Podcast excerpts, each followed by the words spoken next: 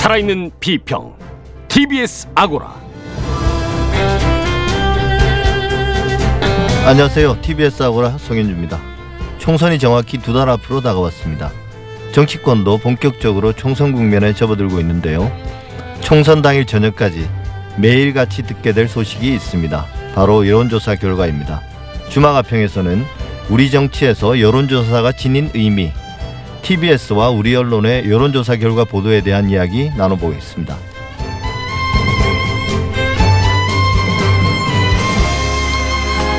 공소장은 검찰이 공소를 제기하면서 관할 법원에 제출하는 문서입니다. 피의자의 인적 사항과 죄명, 공소 사실, 적용 법조 등을 적게 되는데요. 추미애 법무부 장관이 울산시장 선거 개입 사건 공소장을 공개하지 말도록 지시해 논란이 되어 왔습니다. 사실과 진실의 관계 사진관에서 알아보겠습니다. TBS 아고라 지금 시작합니다.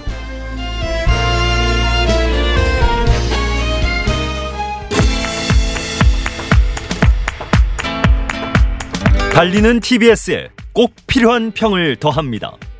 주마 가평.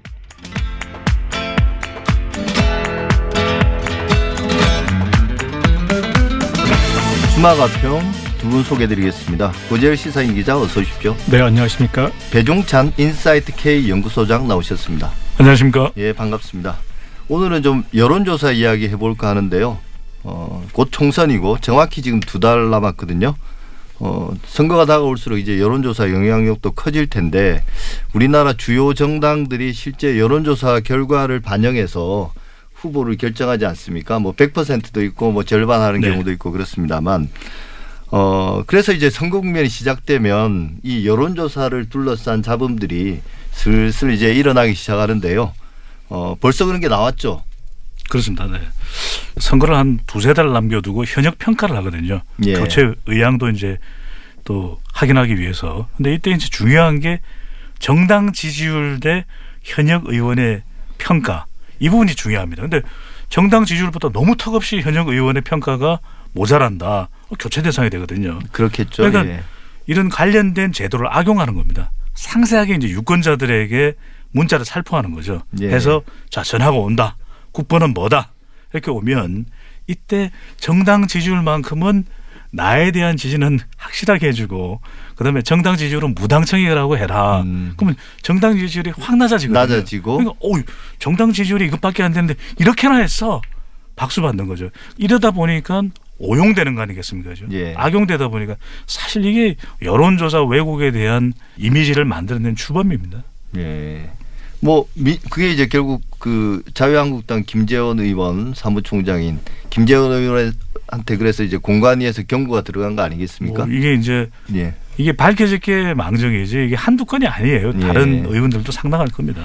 근데 이제 설계할 때 설계할 때 또 그런 부분도 감안을 해야 될 필요가 있습니다. 그러니까 어 이제 이런 식으로 조사를 했을 때 이제 그런 식으로 또 수를 써서 꼼수를 써서 그렇게 할 거에 대한 대비가 돼 있어야 되는데 그것도 안 됐잖아요. 그리고 네. 이미 몇 번의 어떤 그런 경험치가 있으니 또 대비를 해야 되는데 그런 게 안 했고 그리고 어 하여튼 공천 즈음에서 너무나 민감한 사안이기 때문에 정말 총력을 기울여서 뭐 할 수 있는 모든 방법을 다 해요. 그래서 이런 일이 이제 발생할 수밖에 없는 어떤 구조가 있는데 처음에 짤 때 그 부분에 대한 좀 대비가 부족했던 것 근데 같습니다. 이제 실제 매번 선거마다 이런 이야기가 나왔던 것 같습니다. 그렇죠. 지난 선거를 뭐 자세히 기억은 나지 않습니다만, 네.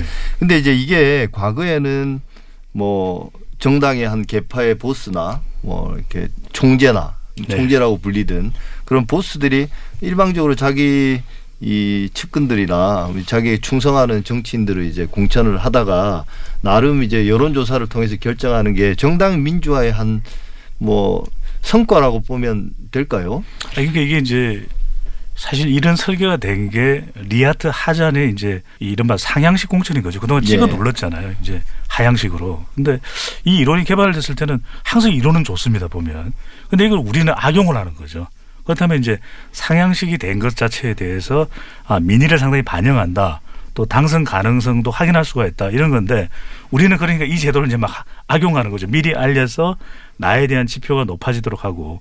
근데 이게 앞서 이제 고재열 기자께서 어, 상당히 예리한 또 분석을 하시는 우리 고 기자님께서 이야기를 주셨는데 이게 쉽지가 않아요. 왜냐하면 누가 이 범행을 저질렀는지 확인하기 쉽지 않고 또 하나 병폐 중에 하나가 착신 전화거든요. 근데 착신 전화도 이걸 신호 구분을 해서 확인하려면 상당히 많은 비용이 들어갑니다. 그러니까 이게 민주적 의식에서 자발적으로 실천하고 이 불법 탈법적 행위를 하지 말아야 되는데 정말 선거는 묻지도 말고 따지지도 말고 수단 방법 가리지 않는 이 대한민국 정치의 문제점이 적나라하게 드러난 거죠. 예, 뭐 제 개인적인 생각입니다만 어 정당이 우리나라 정당뿐만 아니라 전 세계적으로 정당의 이제 조직력이 약화되면서 음. 결국은 스스로 후보자를 결정하지 못하고 결국 여론조사에 이제 의존하게 되는 게 아닌가. 실제 뭐 권리당원을 둘러싼 잡음도 상당히 많지 않습니까? 네.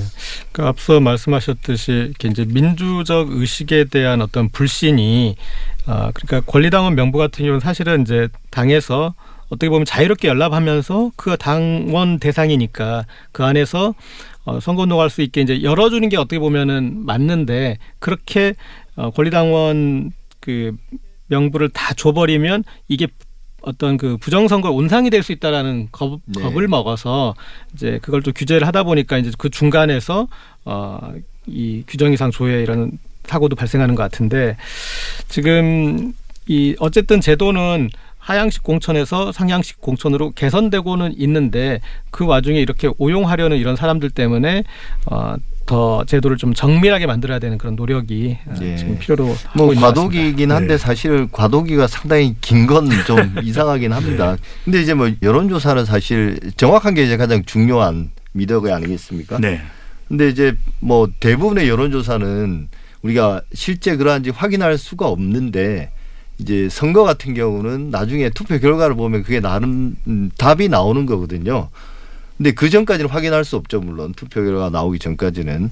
근데 간혹 우리가 언론에서 보도하는 그런 여론조사 결과를 보면 뭐 수치는 다를 수 있습니다. 물론 여러 가지 기법에 따라서 뭐 응답률도 다르고 조금씩 편차가 있는데 이 추세에도 막 엇갈리는 경우가 있거든요. 그러니까 음. 뭐 어- 어느 언론에서 한 여론조사 결과는 상승세에 있다. 근데 어느 언론에서는 같은 시기에 있음에도 불구하고 하락세다.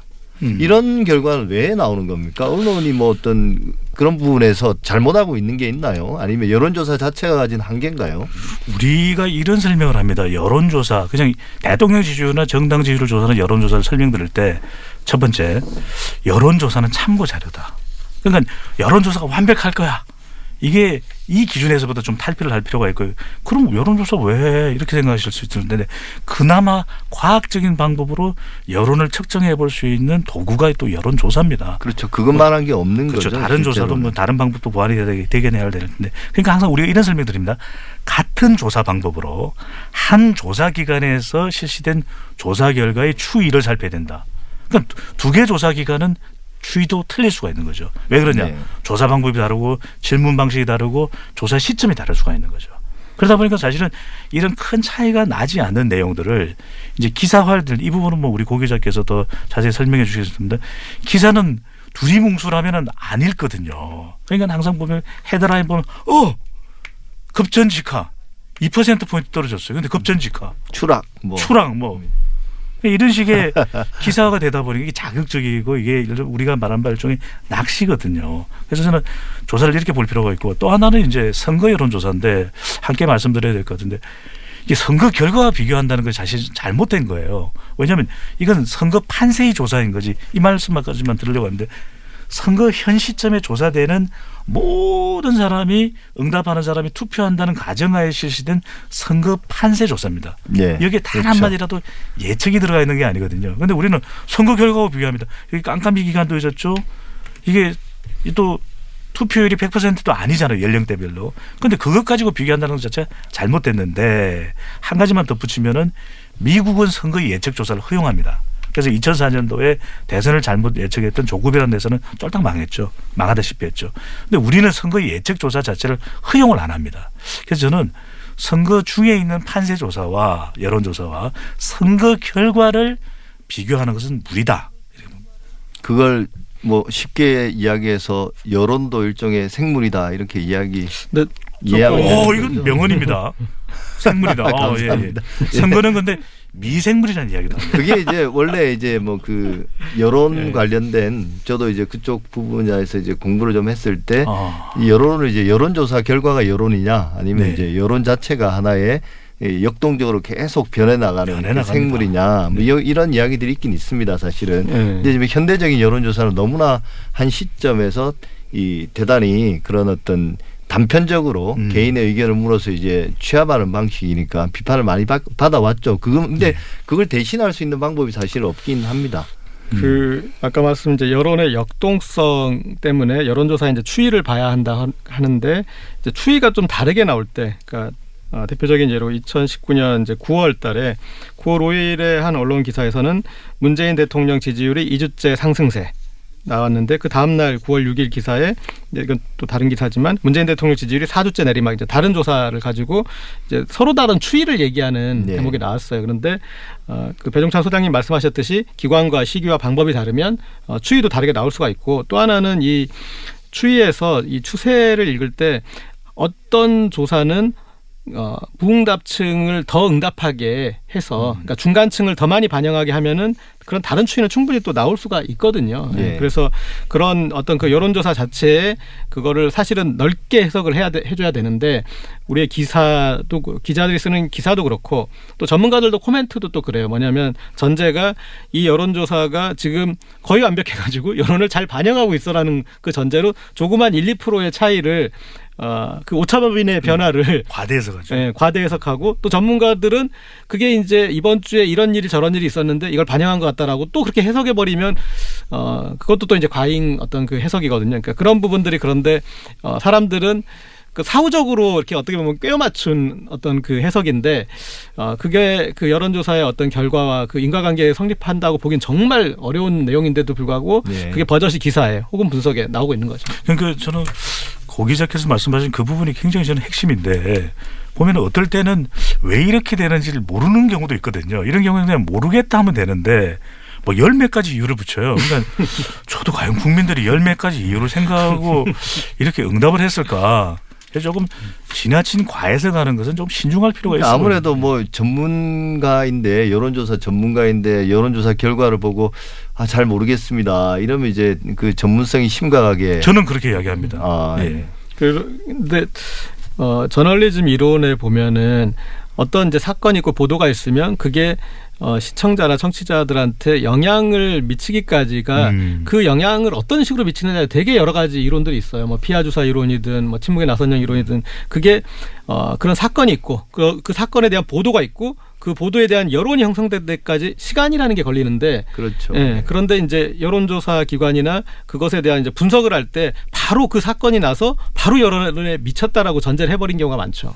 그런 어떤 여론의 어떤 역동성 그러니까 여론조사가 여론조사 보도를 낳고 그 여론조사 보도가 또 어, 유권자들에게 영향을 미치는 이 이거 일종의 뭐 소용돌이 와선 그 다이내믹스 이런 이야기들을 하는데 그러다 보니까 이제 후보자들 스스로가 이런 여론조사를 일종의 선거운동의 한 방편으로 활용하는 경우도 많지 않습니까? 맞습니다. 연쇄 효과라고 해서 이 내용을 사실 모르는 유권자들도 무관심 유- 유권자들도 많거든요. 근데 이게 발표되니까 어 우리 지역구에서는 지금 1위를 달리고 있는 사람이 이 사람인가 보네. 이렇게 되다 보니까 막 선거 여론조사 결과가 지역에서 쏟아지거든요. 이름도 잘 들어보지 못했던 후보가 뭐 약진한다. 또는 잘 지명도가 있지 않은 확보되지 않은 지방의 신문이 발표를 한다. 뭐 그 지방 신문이 잘못됐다는 거 아닌데 뭔가 의도가 있어 보임직한 발표들이 있기 때문에 자꾸만 의심하게 되거든요. 근데 이건 예. 의심을 하고 보는 사람에게는 그것도 뭐 비판적으로 또 재확인을 해볼 수 있지만 대부분의 유권자들은 그냥 무조건적으로 수용을 합니다. 그래서 이른바 계속 이걸 등에 업고 이 여론이 또 다른 여론을 만들어낸 밴드 웨거닝 현상도 계속 일어나는 거죠. 그런 점에서는 정말 보도가 좀 신중을 할 필요는 있어요. 네. 그 이제 아까 권리당원 문제에서는 어 기존 이제 이 기득권이 있다, 기존 정치인의 기득권이 있다라고 볼 수 있는데 여론조사에는 또 저런 것도 있습니다. 그러니까 신진 정치인을 꽃가마 태워주는 방법이기도 해요. 그러니까 갑자기 아. 여론조사에 이름을 넣어가지고 어 붙이면 우리 국민들은 좀 특성이 그동안의 인물, 식상한 인물보다는 새로운 인물의 어떤 그 focusing이 되는 경우가 많거든요. 그래서 예. 그 이걸 여론조사에 넣- 넣어 봤더니 이 사람이 이만큼 나온다라고 한 다음에 그 그분이 이제 정치에 딱 등장을 하시는 거죠. 이런 식으로 꽃가마 태워주는 여론조사들도 뭐 간혹 있죠. 어, 이런 어떤 여론조사의 그 위험성이라고 할까요? 여론조사가 여러 가지 이제 선거운동뿐만 아니라 실제 이제 여론의 부정적인 영향이라고 해야 될까요? 이 오히려 이제 여론조사 자체가 여론을 만들어내는 음. 그런 어떤 위험성 때문에 우리나라 같은 경우 좀 과도하게 규제를 하는 거죠. 그 여론조사 예를 들면 그렇습니다. 여론조사 발표를 어 규제하고 그죠? 네. 공표를 금지하는 거죠. 근데 실제로 미국 같은 경우는 거의 선거 당일에도 선거가 아직 안 끝났음에도 불구하고 출구조사 결과를 발표하잖아요. 예를 들면 동부에서 선거가 끝났다. 서부는 아직 시간이 이제 시차가 있으니까 아직 그 선거가 안 끝났음에도 불구하고 예를 들면 동부 무슨 주에서는 뭐 트럼프 대통령이 이겼다라든지 음. 뭐 힐러리 후보가 앞섰다라든지 이런 결과를 발표하거든요. 우리나라는 좀 과도하게 규제하는 측면이 있습니까? 우리나라에서 만약에 그렇게 발표하면요, 저는 검찰 수사입니다. 그러니까 그게 왜 심각하냐면 정치적 영향에 대해서 너무나 민감한 거죠. 과도하게 이 여론조사가 그런데 사실은 이게 진영적 해석이 이루어지고 있기 때문에 지금처럼 이제 과도할 정도로 규제가 이루어지고 있는데 사실은 자발적으로 또 자생적으로 이루어진다 그러면 사실 불필요한 규제들이 너무 많거든요. 네. 왜냐하면 선거 운동은 충분히 할 수 있도록 하고 정말 문제가 되는 것은 상식적으로 또 우리가 규제를 하면 되는 것인데 이건 아예 그냥 마치 이 신고를 해야 되는 상황인데 그 우스갯소리로 중앙선거론조사 심의위원회가 자체적으로 조사해야 되는 거 아니냐 이런 얘기가 될 정도로 샘플 수 심지어는 표본 오차가 어떻게 정해져야 되고 어떻게 연령대별로 충족을 해야 되는까지 다 정해주고 있어요. 좀 이제 우리가 아주 이제 민주적 절차 속에서 좀 정착해 나가야 되는 거지.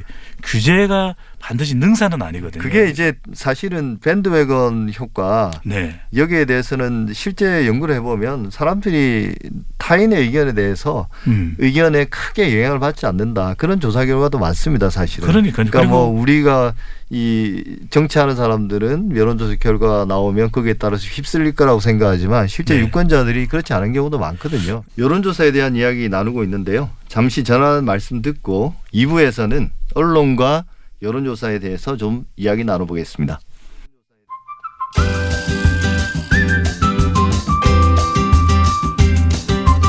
지금 여러분께서는 미디어 전문가 송현주 한림대 교수의 진행으로 TBS 아고라를 듣고 계십니다. 살아있는 비평 TBS 아고라는 청취자 여러분들의 생생한 의견으로 만들어집니다. 50원의 유료 문자 샵의 0951번 TBS 앱을 통해 평소 TBS 라디오를 들으면서 꼭 하고 싶으셨던 말을 아낌없이 보내주세요. 주마가평 고제규 시사인 기자 배종찬 인사이트 K 연구소장과 함께하고 있습니다. 실제 보도되는 여론조사보다는 시행은 됐으나 공표되지 않는 여론조사가 훨씬 많지 않습니까? 아유 훨씬 많죠. 예. 그러니까 공표되는 거는 선거 관련 공표되는 조사는 무조건 하고 무조건입니다. 이유 달 수가 없이 중앙선거론조사 심의위원회 홈페이지에 다 등록을 해야 됩니다. 그렇죠. 그리고 등록된 조사 기관만 선거 여론조사를 할 수가 있고요. 근데 비공표되는 조사가 훨씬 훨씬 더 많습니다. 근데 이제 결국 여론조사가 큰 영향을 미치는 게 언론 보도를 통해서고요. 그 다음에 언론이 여론조사를 실제 의뢰하는 기관이기도 한 하잖아요. 많은 경우 그런 경우는 이제 좀 상세하게 보도되고 그게 여론에 이제 영향을 많이 미치는 건데 구재일 기자님 그런 어떤 그 언론사가 뭐 과거에 그런 경우 많았는데 실제 어떤 여론 조사를 하는 과정에서 특정한 의도들을 관철시키려고 하는 그런 것들이 있나요? 어, 제가 봤을 때는 그런 의도는 여전히 있다고 봅니다. 다만 네.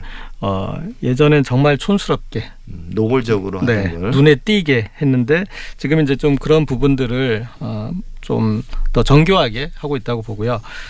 어, 그런데 이제 이런 게 있습니다. 그러니까 참 묘한 게 그러니까 그 여론조사에 대한 어떤 그런 기획 의도가 들어갈 수도 있고 그리고 또 이제 그게 공, 어, 공표되면서 영향을 미칠 수도 있는데 그 영향과 또 반작용 같은 거 작용하기 때문에 되게 이게 간단한 어떤 함수는 아닌 것 같아요. 이를테면은 2016년 총선 때 종로 선거구를 놓고 어떤 양상이 있었냐면 여론조사상으로는 오세훈 후보가 압도적이었고 그렇죠. 정세균 후보가 거의 선거 직전까지 있던 여론조사에서 이 앞선 조사가 거의 없었어요. 제 기억에는 없었는데 이제 선거 결과는 정세균 후보가 당선으로 됐었는데 근데 이제 그 조사 사실은 이제 여러 가지 전문가들이나 그런 학자들이 분석해 볼 여지들이 많은 것 같아요. 그러니까 어그 일단은 근데 추세선으로는 어 점점점 붙고 있었긴 했어요. 그러니까 그런 이제 추세선으로 봤을 때는 어, 정세균 후보가 어, 앞설 수도 있구나 그런 읽을 수 있었던 그런 이제 여론조사 측면에서 보면 또 그런 부분도 있고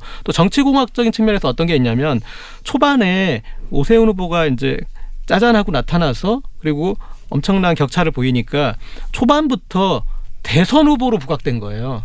음. 네. 근데 실제로 사실 종로 선거구에서 이명박, 노무현, 어, 그리고 예전에 윤보성까지 세 명의 대통령이 나오긴 했어요. 그런데 그게 오히려 오세훈 후보의 발목을 잡았습니다. 당시에. 그러니까 정세균 후보 측에서 오히려 그런 걸 공격에 들어간 거예요. 이분은 지금 종로를 위해서 일을 할 사람이 아니라 금방 이런 뜰 철새 아니냐. 그러니까 종로를 위해서 정말 일할 사람을 어 뽑자. 그런 식으로 해서 실제로 그게 한 그 먹혔거든요. 그래서 네.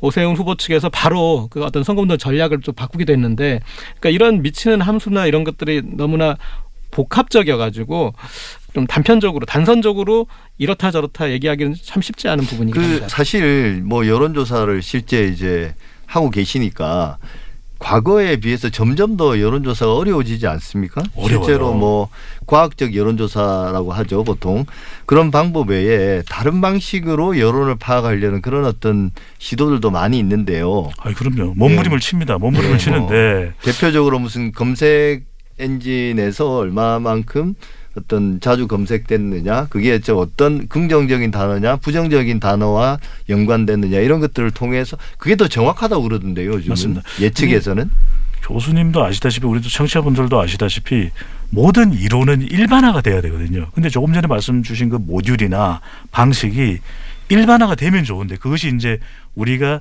선거 여론의 측정 방 도구로 사용될 수 있는데 문제는 뭐냐?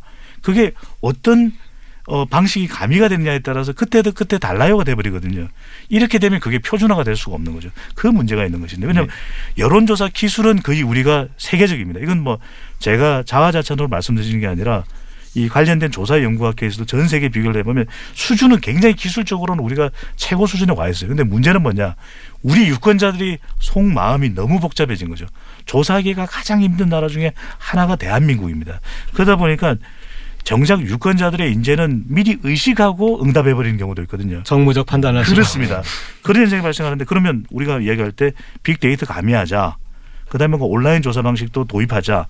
그다음에 블록체인으로 하자. 좋다요 이거예요. 근데 이걸 수치화하면서 표준화 시킬 수 있으면 그게 가능한데 그래서 저는 항상 말씀드리는 게 통계학교 교수, 교수님들에게 빨리 좀 방법 좀 만들어 주십시오. 우리가 할게요. 그런데 교수님들도 힘들어 하시더라고요. 예. 음. 그 우리가 뭐 2주 전에 설날 민심 이야기 하면서도 그런 이야기 잠깐 나눴었는데요.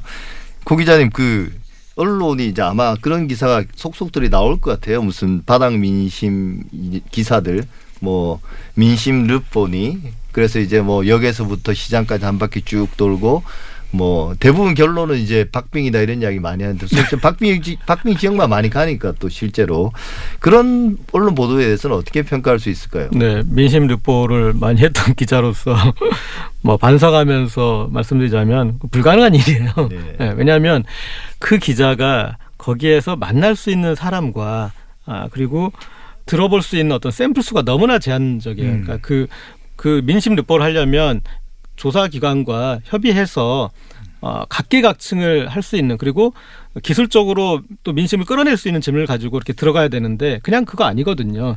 어, 뭐 취재를 가면 일단은 그 각 당에 어그 이 현장 얘기를 해줄 수 있는 어떤 좀 이제 그런 사람으로부터 설명을 듣고 그리고 어뭐 이동하는 동안 택시 기사님한테 좀 여쭤보거나 아니면 어디 가서 좀 뭐 상점에 그렇게 여쭤보거나 뭐 이 정도 얘기하고 그리고 본인이 알고 있는 또 그 지역의 지인 어, 요 정도 얘기하고 이- 이 정도 수준을 벗어날 수가 없는 거예요. 제가 좀 제기하고 싶은 문제는 그런 것 같아요. 과거에는 예를 들면 뭐 2, 30년 전에는 장날이 되면 시골 분들이 모여서 모여서 정치 이야기도 많이 하고 그런 것들을 엿듣, 엿듣다 보면은 이른바 바닥 민심이라는 걸 좀 알 수도 있었을 것 같아요, 실제로. 근데 이제 지금 뭐 서울 같은 데 사는 분들이 지역민들이 서로 모여서 정치 이야기 하나요? 이제 그런 민심이 이제 아까 그 지적하셨던 온라인에는 어떤 식으로 그게 검색량으로 나타나든 아니면 여러 이제 게시판이나 이제 그런 양상으로 나타나서 긁어서 분석하면은 어느 정도는 읽을 수는 있겠는데 근데 그 작업에 대한 어떤 신뢰도가 아직은 좀 형성이 좀 안돼 네. 있고요. 그다음에 이게 전문가들과 기자들이 이제 분석을 한다면 이를테면은 그 2016년 종로 선거 같은 경우에 그 무선 데이 무선 그 전 번호가 없어서 창신동 숭이 숭인 숭이동을 잘 반영 못했잖아요. 근데 그 지역이 너무나 중요했던 게 일단 인구 비중이 높고요. 그렇죠. 러니까 평창동, 구기동, 성북동 그, 이 어, 과거 보수 정당 지지 지역보다 인구가 높은데 여기에 핵심 이슈가 있었습니다. 그러니까 뉴타운이라는 이슈가 있었고 가장 먼저 뉴타운을 반납한 지역이에요. 그러니까 그 이전에 이명박 오세훈 그 뉴타운 정책에 대한 어떤 그 어떤 실패 사례이기 때문에 네. 어, 여기를 제대로 그러니까 오세훈 후보에 대한 이제 반감이 있을 수밖에 없는 것을 읽지 못했던 그런 부분이 있었는데 당시에는 그런 부분을 지적하는 기사들이 별로 예. 없었죠. 송 교수님께서 조금 전에 20, 30년 전에 가면은 그렇게 사람들이 모여 있는 시장에서 민심 파악이 가- 가능했다고 말씀하시잖아요. 예. 지금은요 고기자께서 가까이 가면요 피합니다. 사람 피해요. 그러니까 그것 자체가 불가능합니다. 네.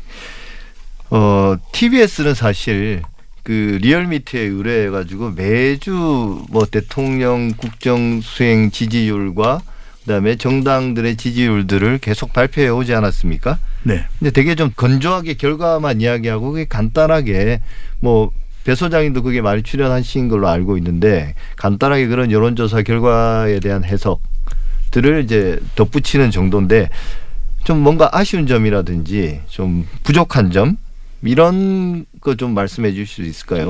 데이터가 일단은 풍부한 게 좀 좋겠죠. 그게 이제 그런 여러 가지 또 제약 요건이 있습니다. 우리가 뭐 비용 문제도 있고요. 하고 싶은 대로 예. 다 할 수가 없는데 가령 어떤 정치 현안 이슈에 대해서 아 왜 이런 응답을 했는지 좀 물어본다면 우리가 이유를 물어보는 것이 참 중요하거든요 민심 파악에 있어서는 근데 어떤 결과만 딱 나오게 되면은 그것 자체로 아 고개를 갸우뚱하게 되는 경우가 십상인데 그럴 때 좀 이유를 파악할 수 있는 문항 또는 그 문항과 또 연관되는 문항 조금 더 풍부한 조사가 이루어진다면 이 여유가 어떤 재정적 여유가 되고 시간적 여유가 된다면 그게 조금 더 추가된다면 저는 훨씬 더 풍부한 해석이 네. 가능하, 가능하리라고 보입니다.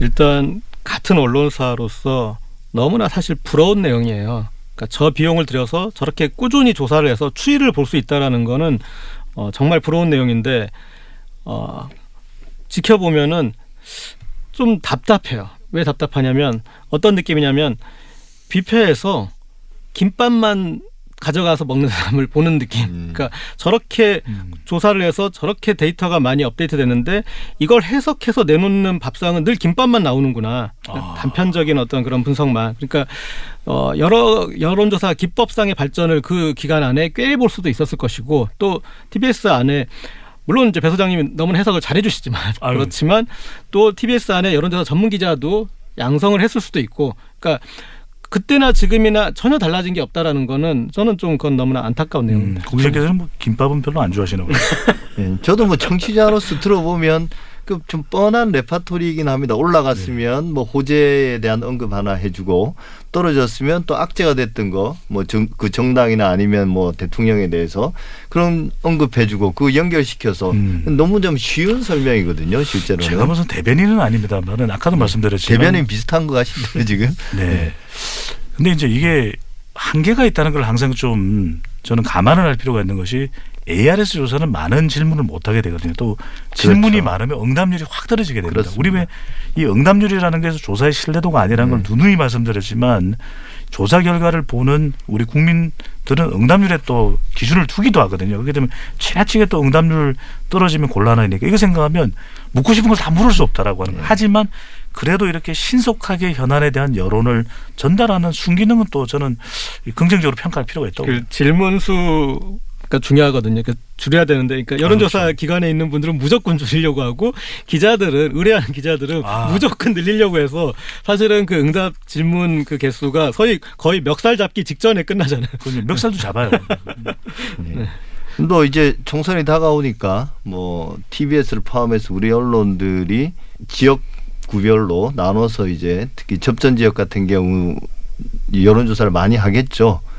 뭐 마지막으로 한 말씀 해주시죠. 우리 언론이 어떤 식으로 보도하는 게 좀 필요하냐 그런 여론조사가 가진 그런 장단점, 뭐 명암을 다 알고 있는데 우리가 그 상황에서 언론이 좀 여론조사 보도하는 데서 유의할 점, 좀 보충해야 될 점 한 말씀씩 해주시죠. 그냥 뭐 저는 짧게 말씀드리자면, 그러니까 여론조사라는 거는 이제 정치 관련 보도에 있어서 좀 MSG 조미료 같은 거거든요. 근데 그 조미료를 많이 친 그 음식을 우리가 지금 인정하지 않잖아요. 그러니까 본 재료의 맛을 살려야 되는데, 그러니까 선거가 정책 선거가 되고 어, 그런 우리 사회 어떤 이슈에 대한 쟁점을 이 선거가 어떤 식으로 반영할 건지에 대해서 그런 본질을 좀 보도하는 어, 걸 하고 거기에 어떤 마지막에 맛을 더하는 MSG 정도로 생각을 해야 될 것 같습니다. 네. 저는 이게 너무 여론조사에 일희일비 의존하는 것은 곤란할 것 같아요. 그러니까 항상 이 현장에서 우리가 보고서를 들을 때 참고 자료라는 이야기를 하거든요. 네. 늘상 저도 한 20여 년간 뭐 습관처럼 써왔던 표현인데 말 그대로 참고입니다. 참고를 해야 되는 것이고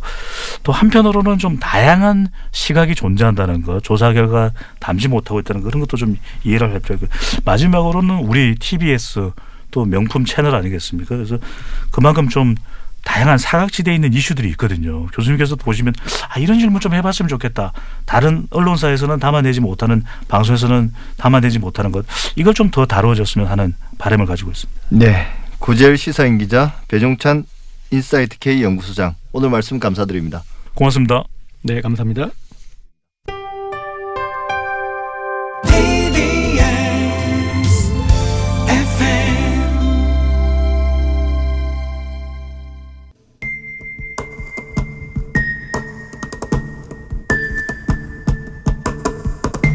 들어온 속보 검찰이 구속영장을 청구했다는 경찰 소식이 수사가 속도를 내고 있는데요. 사실과 진실의 관계 사진관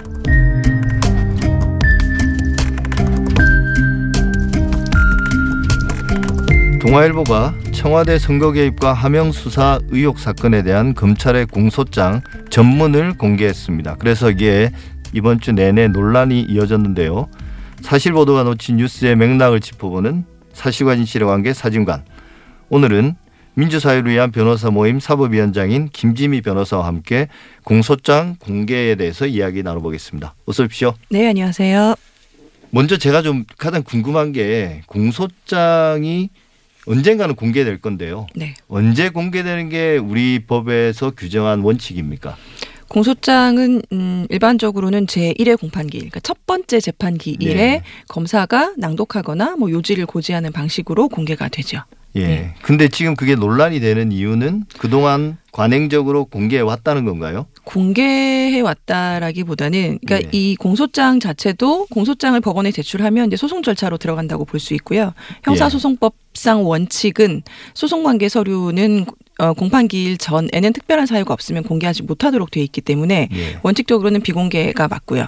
그런데 이제 검, 그 국회에서 국회 개별 국회의원들이 어, 법무부에다가 이제 공소장을 요구를 하면 그동안 이 관행적으로 그 국회에 공소장을 보내왔죠. 조- 네. 제출을 해왔었고 그것들을 이제 의원들이 뭐 편의에 따라서는 언론에 제공하기도 하고 사실은 시민단체들도 공소장을 확보하는 가장 빠른 방법이 국회를 통하는 거다라는 거는 불문율 같았어요. 예. 그러니까 그런 식으로 확보를 많이 했었죠. 그러니까 전혀 문제 의식이 없이 관행적으로 사실 법 위반 상태가 계속돼 왔다 이렇게 말씀드릴 수 네. 있을 것 같아요. 제가 한 71쪽 되는 거다 읽어봤거든요. 아, 네. 근데 뭐 쉽게 읽히는 편이더라고요. 음. 일종의 뭐 주장문이니까. 근데 이제 이번에 변호인들이 주장한 것처럼 추측과 예단으로 번복이 됐다. 상당히 검찰 측의 의견서에 지나지 않는다 이렇게 이야기를 하면서 뭐 비판을 했고요. 제가 읽기에도 대단히 좀 뭐랄까요 단정적이면서도 주관적이라는 느낌은 되게 많이 받았습니다. 공소장이 원래 그런 건가요? 그러니까 공소장은 말, 말씀하신 것처럼 검찰의 입장이 100%다 들어갈 수밖에 없는 게 그러니까 쉽게 말하면 검찰이 피고인에 대해서 이 사람이 이러한 죄가 있으니 어, 이 사람을 이렇게 처벌해 달라라고 요청하는 법원에 네. 요청하는 문서예요. 그러니까 검찰 입장에서는 당연히 이 사람이 공소장만 보고도 죄가 있는 것처럼 예, 공소장을 작성해야지 공소장이 그렇지 않으면은 사실은 법원 처음에 법원은 공소장만 보고 재판을 한단 말이죠. 예. 나중에 증거 조사가 다 끝나고 증거를 제출받는 거고. 그러니까 처음부터 아, 이 사람이 정말 죄가 있다라는 인상을 수- 심어주기에 충분한 내용으로 네. 작성을 하는 게 공소장이고 그거는 검찰의 입장이 맞죠. 그러니까 네. 소송 형사 소송도 예, 검찰과 피고인이라는 양 당사자 간의 일종의 뭐 법정 싸움이라라고 본다면 네. 검찰은 일방 당사자가 맞고요. 그래서 검찰의 일방적인 주장이 담긴 문서는 맞는 표현입니다. 그 제가 궁금했던 것 중에 하나가 수사 과정에서 피의 사실이 공표된 것이 이제 금지돼 있지 않습니까? 지난번 출연에서도 이제 그 네. 말씀을 나눴었는데요.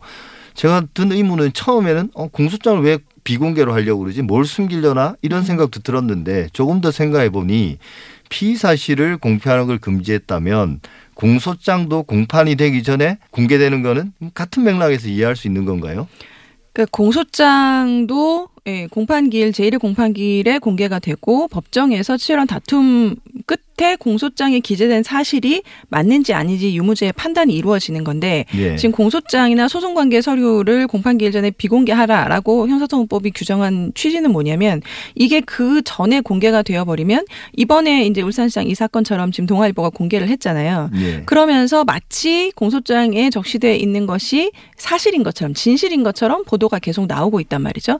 이제 그 래서 여론 재판이 될 수 있고 그렇죠. 이미 이 사람은 재판을 시작하기 전부터 유죄의 심증을 예, 국민들이 가질 수 있게 되고 이제 그런 것들을 막기 위해서 공개하지 말라라고 한 측면도 예. 있단 말이에요.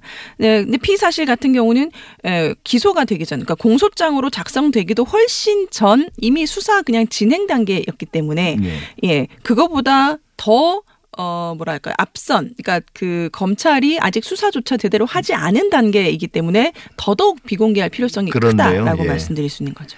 어, 제가 이제 공소장을 들여다보면서 뭐 읽었던 부분 중에 이제 언론에서 계속 다뤘던 게 거기에 여론조사 결과가 인용이 됐는데 그게 이제 어, 잘못된 인용이었다라는 이야기가 나와요. 네네. 그 예를 들면 일부 지역의 여론조사 결과와 전체 그러니까 울산 전체 여론조사 결과를 혼동을 한 건데 이런 거 게 작은 실수인가요? 아니면 이건 좀 심각한 문제인가요? 이 선거 개입 사건의 핵심은 뭐냐 하면 청와대가 하명 수사를 통해서 그동안 여론조사 결과에서 앞서가고 있던 예, 김기현 시장을 낙선시켰다. 결국은 네. 그거거든요. 여론조사 결과라는 게 시- 수사가 시작되기 전에는 김기현 시장이 앞서갔는데 이 수사가 시작되고 나서 어쨌든 여론이 안 좋아지니까 나중에 어, 그 여론조사 결과가 바뀌었다. 예. 예, 이런 거잖아요. 그러니까 이 공소 사실의 핵심 내용이라고 볼 수 있죠. 사실은 예, 선거에 심각한 영향을, 영향을. 끼쳤다라는 예. 걸 입증하기 위한 예, 가장 예. 주요한 본질적인 핵심이라고 볼 수 있을 것 같습니다. 그러면 이게 만약에 잘못된 거면 어떻게 해야 되나요? 절차가 뭐 음. 공소장을 변경을 해야 되나요? 아니면 그러니까 우리가 저희가 보통 공소 사실에 관해서 그냥 그 단순 오타나 오기나 뭐 이런 거 같은 경우는 그냥 뭐 수정을 하기도 하고 예. 이게 공소 사실과 관계된 거면 공소 사실에 뭐 동일성이 있는 한도 내에서는 변경을 하는데 이 부분 같은 경우는 이게 뭐 단순 오타도 아니고 그렇다고 이게 공소장 변경의 대상이 되는 사실이라고 볼 수도 없 거든요. 예. 이거는 어떻게 처리를 하게 될지 다 이제 앞서 제가 말씀드린 것처럼 일방적인 주장이거든요. 근데 이 주장이 증거에 의해서 사실이 아닌 것으로 판명이 나면 그냥 이 주장이 배척되는 거죠.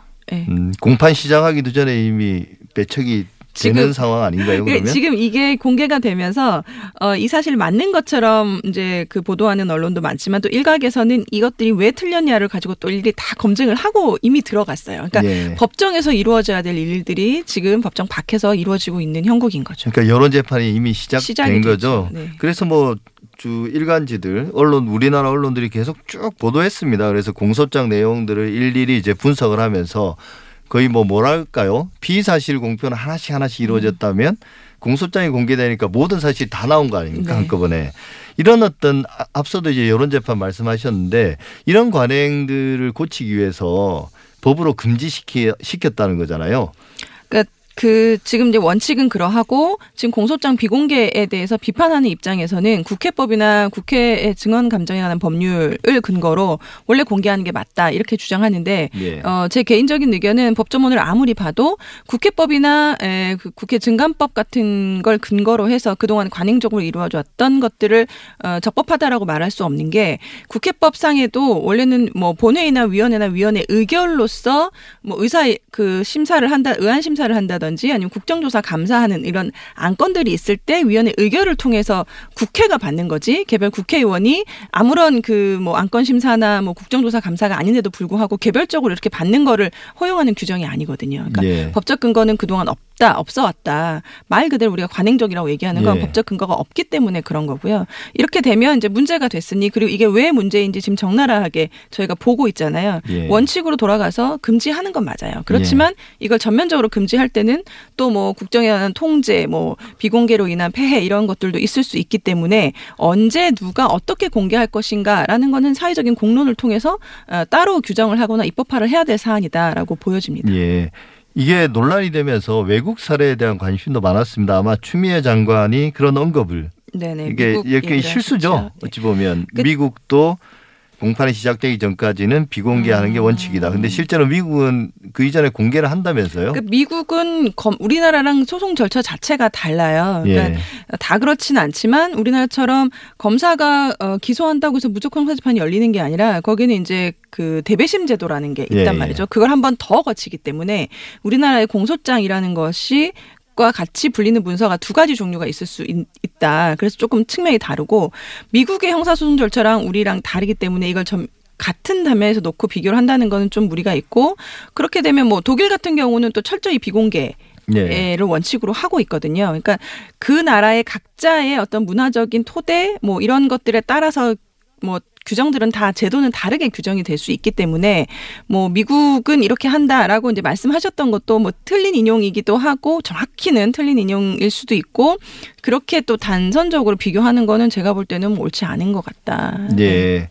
저는 사실 그 공소장을 보면서 공소장 문제도 그렇고 과거에 이제 피의 사실 공표 문제도 그렇고 뭐이 전문가도 아니고 잘 알지도 못했는데 우리나라 형사소송법에 대해서 근데 그걸 보니까 검찰이 아주 일방적으로 이 절대적인 우위에서 수사를 진행하고 재판까지 간다는 그런 느낌이 있었거든요.